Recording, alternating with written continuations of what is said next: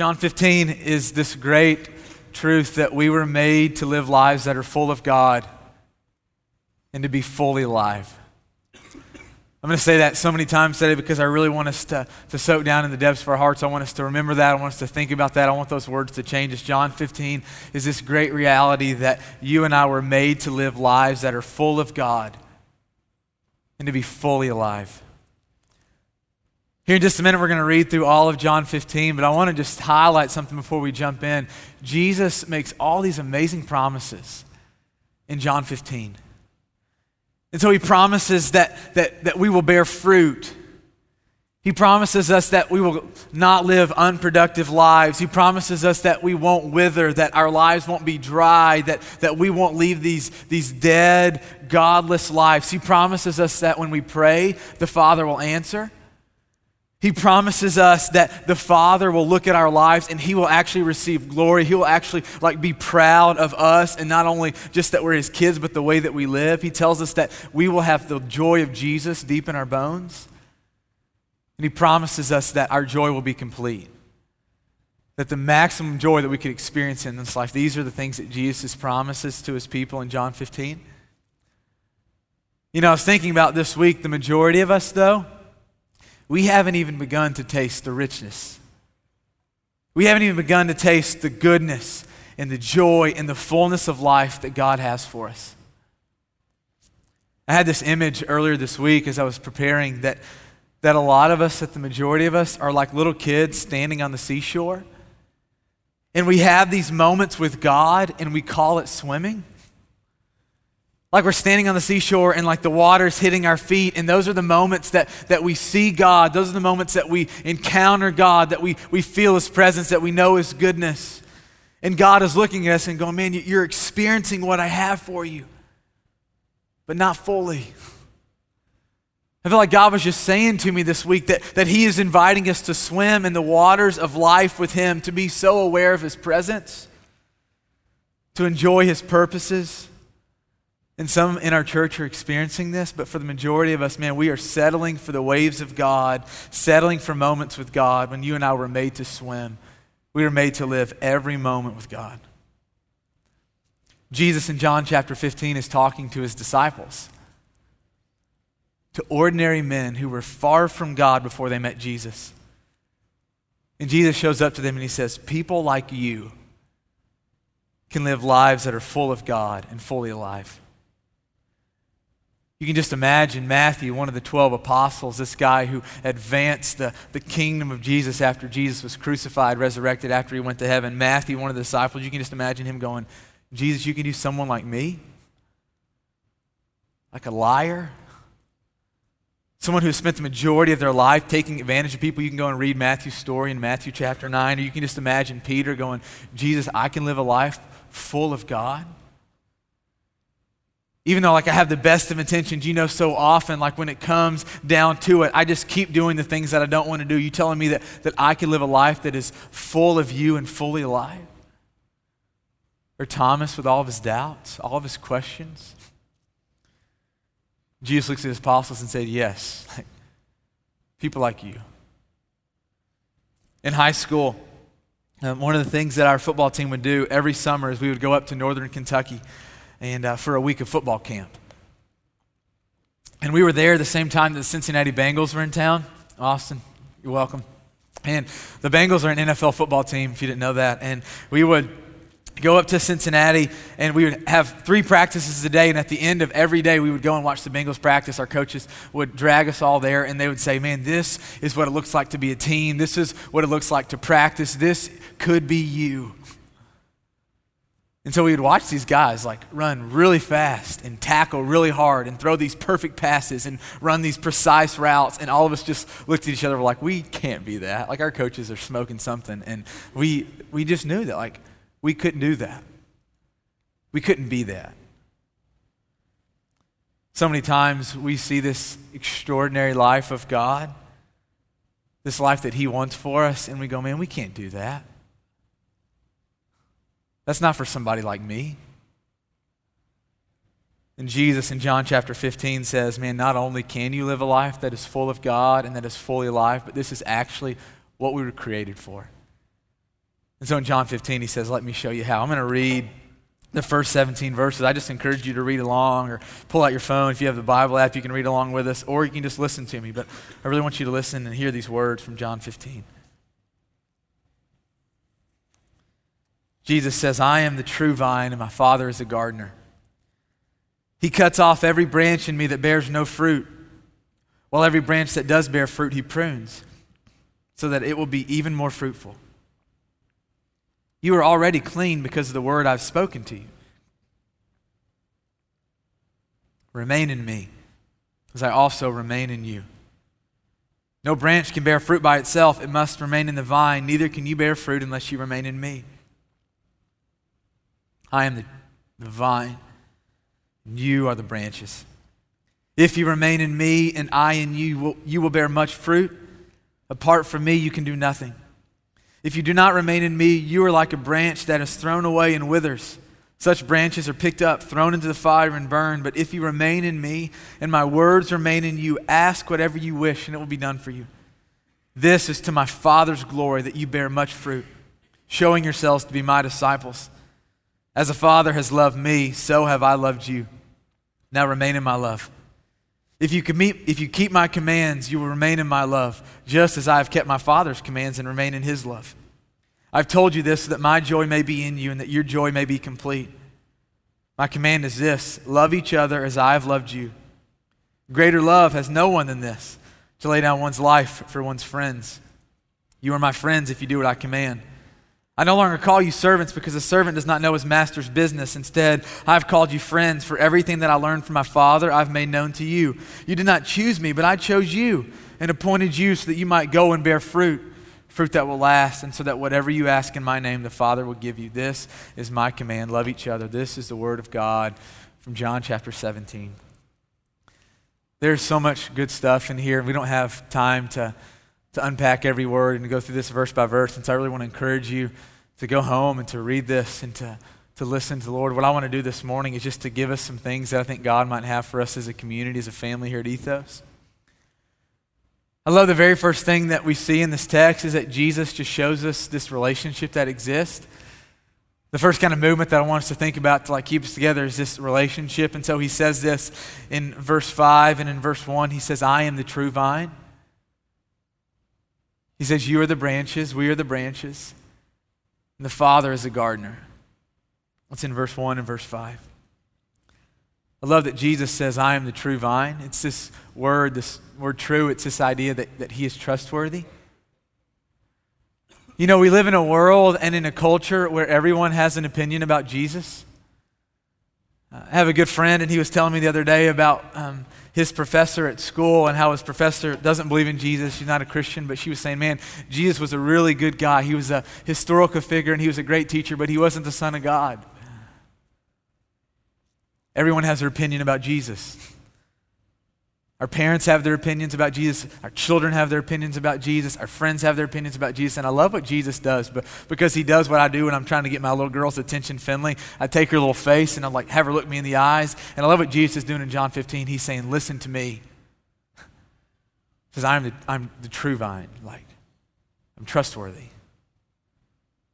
says, I'm real. I'm here. He says, I'm, I'm the life source. I'm the power source. He says, I'm the true vine. He says, You are the branches. And I love this because he's ordering us, he's helping us see that, that we exist because of him. And Jesus does not exist for us.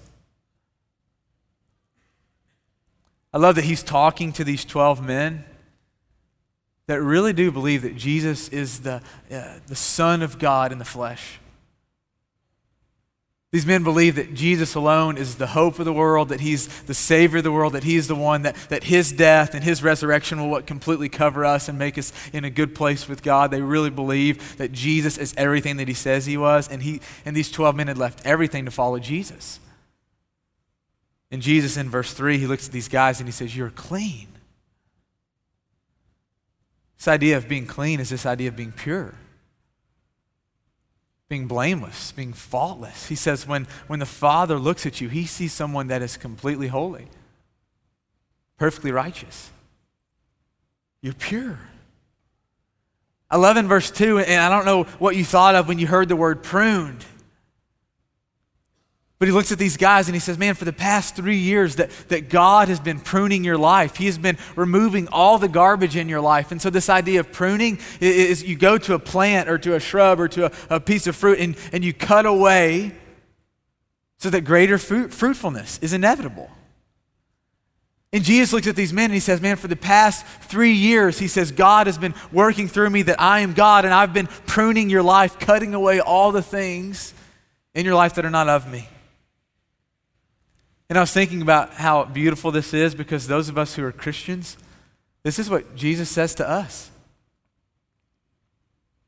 He says to us, You're clean.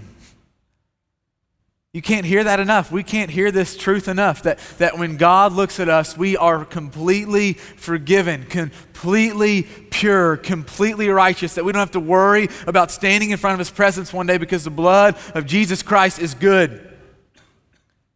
That his death on the cross of Calvary covers sinful people. That when any, whenever anyone turns to Christ in faith and says, I believe that you're alive, that you died for me, there's salvation in that moment. We are clean because of Jesus. We are no longer sinners, we are saints. I love the verse that Andrew read in Titus says that, that you and I, when the kindness and the love of God, our Savior, when Jesus Christ appeared, He saved us.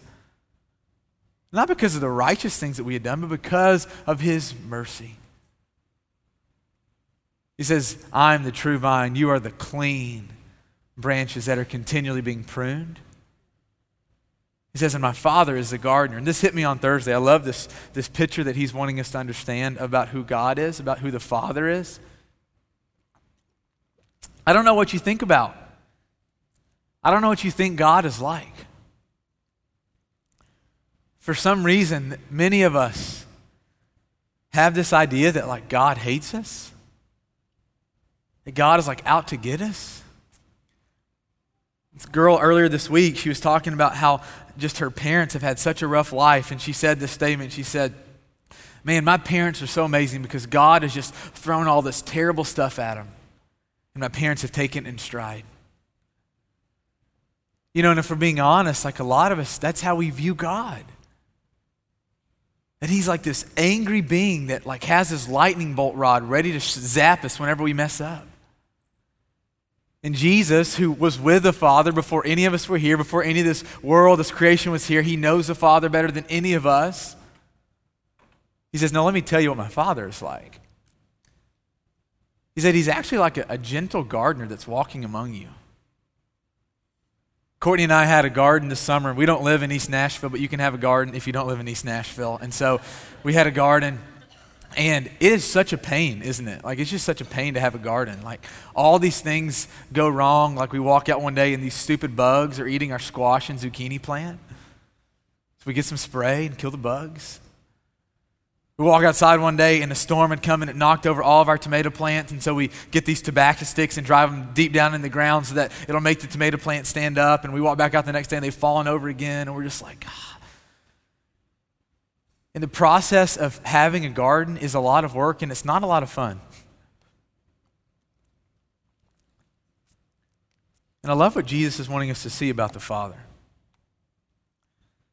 That He is so committed to us living this full life of God with God, that He is committed to continually pruning the, the garbage in our lives. That He's not one that walks among us and, and, and, zaps us every time we sin and zaps us every time we think a, a, a sinful thought. That He's a Father that is gently walking among us the way we walked among our garden this year. And every time there was a weed, we would pull it. We do whatever it took to make sure these plants produced.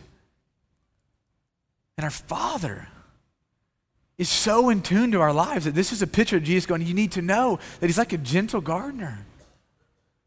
This is a relationship. I'm the true vine, and you are the branches. You exist because of me, you exist for me. My Father's a gardener. This is a relationship that exists. I love the second movement that we see in this text because I think this is the word. If you hear nothing else today, hear this word remain. He says that if this is a relationship that exists, this is what it looks like to live in the relationship. And he says it over and over and over and over again the word remain. In verse 4, remain in me as I remain in you, as the Holy Spirit remains in us. No branch can bear fruit by itself, it must remain in the vine. Neither can you bear fruit unless you remain in me. He says in verse 5, remain in me you'll bear much fruit. In verse 6, if you do not remain in me. Verse 7, if you remain in me. Verse 9, if you remain. Verse 10, if you remain. It's like this word is going, man, if you hear nothing else, remain.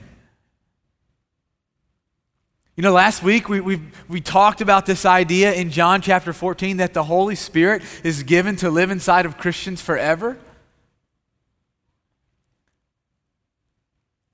I'm convinced that, that moments with God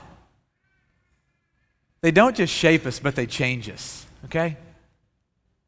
Like I'm convinced that when we like encounter the, the living God, there's something about that moment that just stirs our heart for more of God. Earlier this week, I was talking to one of my buddies, and he was telling me about this moment that he had a couple weeks ago where, where he was at work and he just he said that he heard God, like he heard the Holy Spirit telling him to do something. There was this person who was in need, and God was telling him to take care of the need. And so he, he did it and he took care of it. And he talked about how there was such incredible, just like joy in that moment. Have you ever, like, read the Bible? And your heart was just stirred for God? Have you ever prayed something and a week later, or two weeks later, or a year, or 10 years later, that prayer that you've been praying is answered? Isn't there just joy in that moment? Think about how many times I've woken up. For about four years, I was like, man, just every day I would wake up and I would spend time with God. And there's something about being with God that's just like, it's like the best part of your day. And I would spend time with God, and, and my heart would be like filled with joy and peace and love. And then every time, without a doubt, it'd be like 30 minutes later, and I'm like, okay, that's enough like time with God. Now I got to go to work. Or now I got to go walk my dog. or now I got to make breakfast. Or now I got to go uh, make lunch, or whatever it is. And it was so beautiful because God was just revealing in my life this week that, that He did not give me, He did not give us the Holy Spirit just so we could spend 30 minutes a day with Him or 10 minutes a day with Him. You know, we miss out on so much of God when we deduce our connection to God down to our Sunday mornings. Or when we deduce our time, our connection with God down to what happens in our house churches, when we deduce our connection to God based on our, our, our morning routine with God. God has never desired just to fill one hour, a time slot on our schedule. The Holy Spirit is given so that our lives, not just passing moments, are marked with His presence. That God has given us the gift of the Holy Spirit so that we could live the entirety of our lives with God. And this is what it means to, to be fully alive. Have you ever encountered God? Have you ever like experienced his kindness? Have you ever experienced his forgiveness? Have you ever been used by God?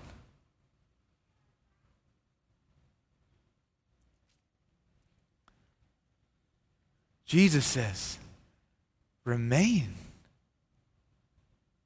Remain. And when we think about what, what he is commanding us in verse 4, it's not an invitation by Jesus. That word remain, it's much stronger language. He says, This is a command. He says, Remain in me. And when we understand what it is that God is commanding us to do, we go, Man, why would we not? Why would we choose anything else? Like if you're offering me joy and peace and life and what happens in those moments where my heart is completely locked in with you, why would I ever step outside of that? And I think it's because he understands that so often our tendency is to give God a little piece of our day like we give one of our friends a piece of our day and then to go about our business. And Jesus is commanding us remain. Like when we're eating for, with our friends and remain in Jesus. When we're eating supper with our, our spouses, remain in Jesus. When you hang out with your buddies on Friday night, remain in Jesus. When you're alone on business, remain in Jesus. When you put your kids to bed, remain in Jesus. When you give into temptation, remain in Jesus. When life is hard, remain in Jesus. When life falls apart, remain in Jesus. In every season, in every situation, in every moment, remain. You know, I was asking myself this week, what does it mean to remain? And I don't know if I have a good answer for us. I don't know if it's easily answered. I think part of what it means to remain is that we pray. I think part of what it means to, re- to remain is that we listen to God. We respond to God, that we obey God, that we read the scriptures. I think part of what it means to, to remain is that we follow Jesus and that we put ourselves in godly community. Maybe I can condense remaining into these two kind of pillars. Maybe remaining is having an openness in our lives for God to speak. Maybe that's one pillar. Maybe the other pillar is that what it means to remain is that there is an active pursuit of God in our lives. So I was thinking about this idea of what if what it means to remain is that in every moment we are open to letting God speak into our lives. To speak into our lives however He wants, through our friends, through the scriptures, through the Holy Spirit, through dreams.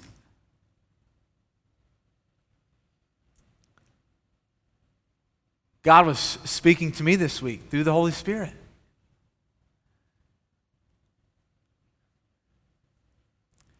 Had one of these moments where I, on Monday, I get to the office and God has just been convicting me like, Brandon, got some stuff we need to deal with in your heart.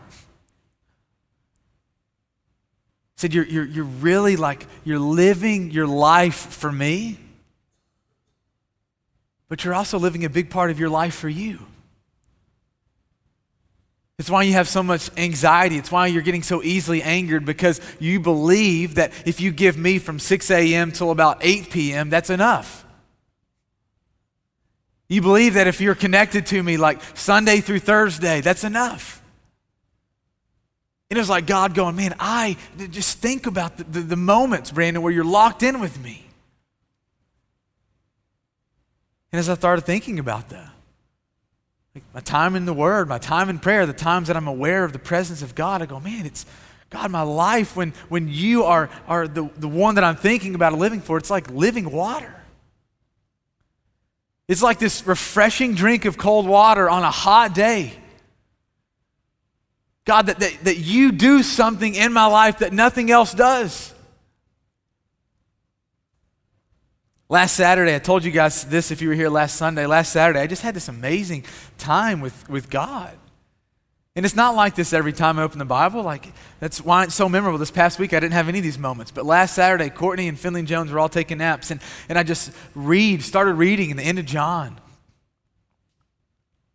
John 17 and 18 and 19 and 20 and 21. And my heart was just so moved by God. There's joy, there's peace in that moment. Sunday afternoon, I came home and I wasn't feeling very well last week. And so I took a nap and I woke up from a nap and I was just kind of laying on the recliner, not feeling very well. And I just hear, I was hearing God say, Brandon, like, remember what happened yesterday? Said, that is yours today as well. I just was hearing God just going, man, just be with me. And I just, this is confession. I heard God, and I just said, no, I think I'm going to watch football. And so for three hours, I just sat and I watched the Broncos and the Seahawks play. And it was a fun game to watch. It was a good game to watch. And I got done with it, and God was going, man, ah. remember what happened yesterday. And you were so locked into this game, you don't even care about this game. And it was like one of these moments where God was going, Brandon, we got some pruning to do in your life. And there was a difference in the work of God in my life because I didn't feel condemned. I didn't feel damned to hell. It was like God saying, Remember the living water that you tasted on Saturday. One of the things that Courtney and I just drives us crazy right now with Finley, she loves to take baths and she loves to drink the dirty bath water. It drives us crazy. She'll like have this little cup and she'll like dip her water down in this water that she's peed in and we're drinking. We're like knocking out of her hands. We're like, stop it. Like, if you want water, if you want milk, we'll get whatever you want for you. Just quit drinking your pee water. And she just keeps doing it. We're like having to keep tell her. And I love it because God and like John 15 was looking at me this week going, Brandon, I'm offering you living water. I'm offering you my presence. I'm offering you the joy and the peace and the life and the meaningfulness that comes in every moment. So don't drink pee water. And I'm not talking about football games. I'm not talking, I don't think that this means that we become hermits that just sit in front of uh, our couches and read the Bible and pray all day long. That's not the life that Jesus lived.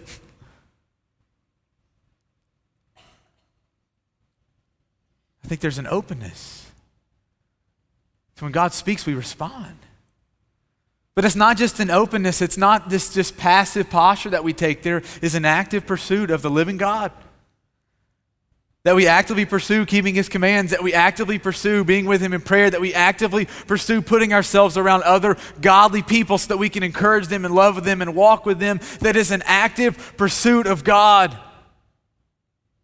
to know the Word of God, to, to cherish the Word of God, to love the Word of God. I got a text earlier this week uh, from one of my friends, and they texted me this verse Zephaniah chapter 3, verse 17. I didn't even know where it was in the Bible, I had to like look it up. It said, The Lord your God is with you, the mighty warrior who saves.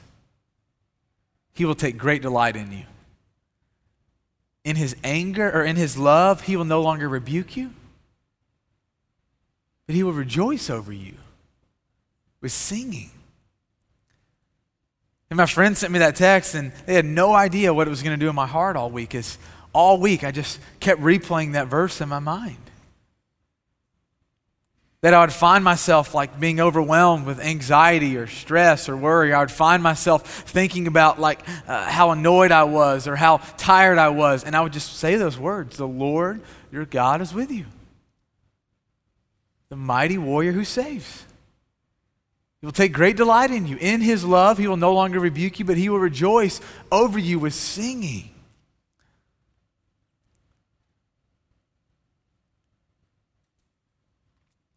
I just kept telling myself this week.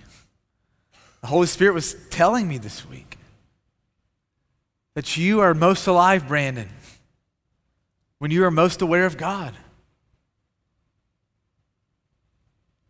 This remaining with God in every moment. This is the good life. This is a life that we were created to live. I love in John chapter 15 because he paints for us this beautiful relationship.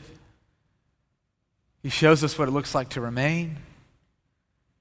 And then he shows us the result. Like, he shows us what happens when we choose to continually remain and be aware of God. He says, You'll bear much fruit. In verse 5, he says, If you remain in me, you will bear much fruit. In verse 8, he says, This is to my Father's glory that you bear much fruit. In verse 16, he says, I appointed you that you might go and bear fruit. What happens when we remain in Jesus? What happens when we live with an openness to the Holy Spirit to work and to speak in our lives? What happens when we decide to lay down the entirety of our lives for the glory of God? He says, You will bear fruit. Let me phrase it this way We will live like Jesus lived. Verse 12, he says, My command is this love each other, just as I've loved you. Greater love has no one than this than to lay down one's life for one's friends. And I think this is so beautiful because what he is saying is that should we choose to remain in Jesus, we'll become like Jesus. That our lives will bear fruit. And the specific fruit that we will see is that we will start to love people the way that Jesus loved them, the way that Jesus loves us. The word life in verse 13 is this Greek word, it's the word psyche. And it's this comprehensive understanding of what it means to be alive, that it's a comprehensive experience of a person. It's our health and our happiness and our energy and our time. And Jesus is saying, man, when you remain in me, you start to lay down your life, your energy, and your time, and your happiness for your friends. We saw this first in Jesus. That he laid down the entirety of his life, of what he wanted, and his happiness, and his life, and his well being. And you know who benefited because of it? His friends. Us. Friends of God. We are friends of God. Philippians chapter 2, it says that, that Jesus, who being in the very nature of God, he did not consider equality with God something to be used to his own advantage, so he took the nature of a servant. He humbled himself. He became obedient to death, even death on a cross. Isaiah chapter 53, you should go home and read this. It's one of the most beautiful prophecies that Christ fulfilled. Isaiah chapter 53, it says that, that Jesus took up our pain Jesus bore our suffering. Jesus was pierced for our transgressions. Jesus was crushed for our iniquities. The punishment that brought us peace was laid on Jesus, and by Jesus' wounds, you and I are healed. This love we saw first in Christ. What is so encouraging to me is that, that I see this kind of love all around me in our church just think about this week, Amos and Ann, people in our house church, they just moved. And on Wednesday night, they just asked our house church, hey, is there anyone here that can be at our house at 7 a.m. on Saturday morning to help us move? Several people from our house church said, I'll be there. Like, what makes someone give up their only day off? What makes someone give up their, their only day to sleep in? to get up and help somebody move. That's what happens. It's the, the byproduct of what happens when you remain in Jesus, that you start to lay down your life for other people, and it's a joyful thing. God has been inviting me the past week to start spending time with Him on behalf of my friends. And so this week, man, I just I got to pray and I was thanking for my thanking God for my friends. I was praying for their holiness. I was praying that they would have an awareness of, uh, uh of God and also an awareness of the enemy so they wouldn't give in to temptation. I was thanking God for, for my friends, for the blessings that God has given to them. Like I was thanking, I was thanking God um, for Keela for giving Keela to Andrew. I like was just thinking about all my friends and all the blessings, and it was amazing as I was thinking about, oh God, that friend got to go on a great vacation, and that friend just got to move into a new house, and that person is experiencing forgiveness and grace and healing, and that person just had a baby, and that per- and I just found myself being so full in the presence of God on behalf of my friends. The majority of my life, my prayers are about me. God, can I have this? God, do this. God, do this. God, do this. And it's like treating God like he was my butler or something. God was going, man, be with me. And there's so much joy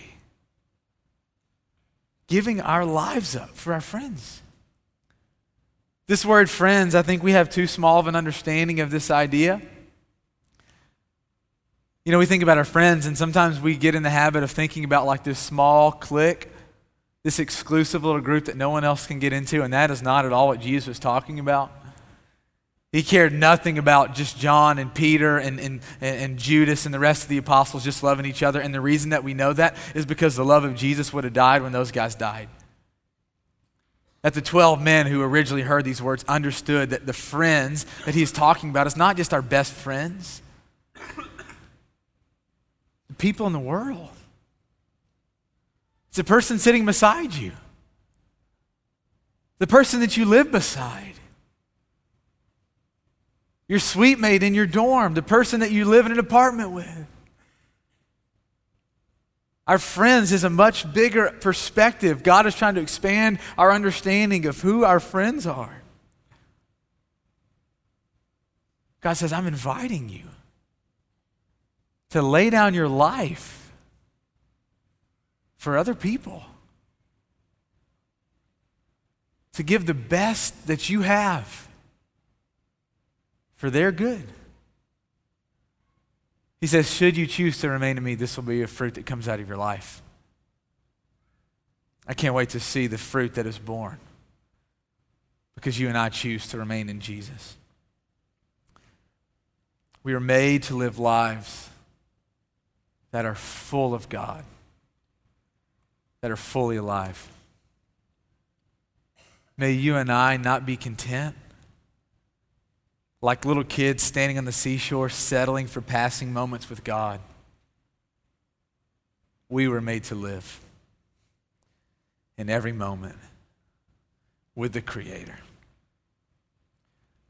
This is where I want to end this morning. I want to give us some questions to think about this week. We're going to take communion here in just a minute, and, and Jared's going to come back up and lead us in some more worship. And what I want us to do is to begin thinking about these questions, but I know that we're not going to be able to answer them all in this moment, and so I encourage you to think about them this week. Pull out a piece of paper or your phone or something to write with. Write on your hand. I don't care what you write on. I just I want to give us some questions to think about. The first question is this Are you in Christ?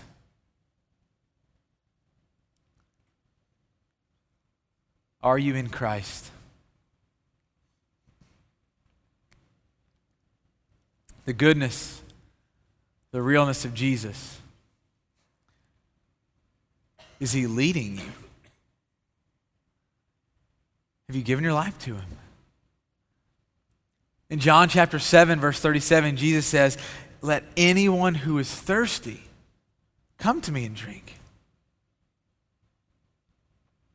Whoever believes in me, rivers of living water will flow from within them. Are you in Christ? Do you want to know Christ? Do you want the entirety of your life to bring Him glory and to bless other people? Are you tired of living this selfish life? Are you tired of living a life of unbelief? Jesus' invitation in John 15 is to step into this life where you will be full of God and fully alive. I invite you, come to Jesus. Anchor your life in his promises. And taste and see that the Lord is good. Here in just a minute, we're going to stand, and I want to invite you if, if you want to give your life to Jesus, if you go, man, I'm, I'm not a Christian, but I want to be a Christian, I, I want to, to know God, I want to have the Holy Spirit, He will give it to you. He will give it to you.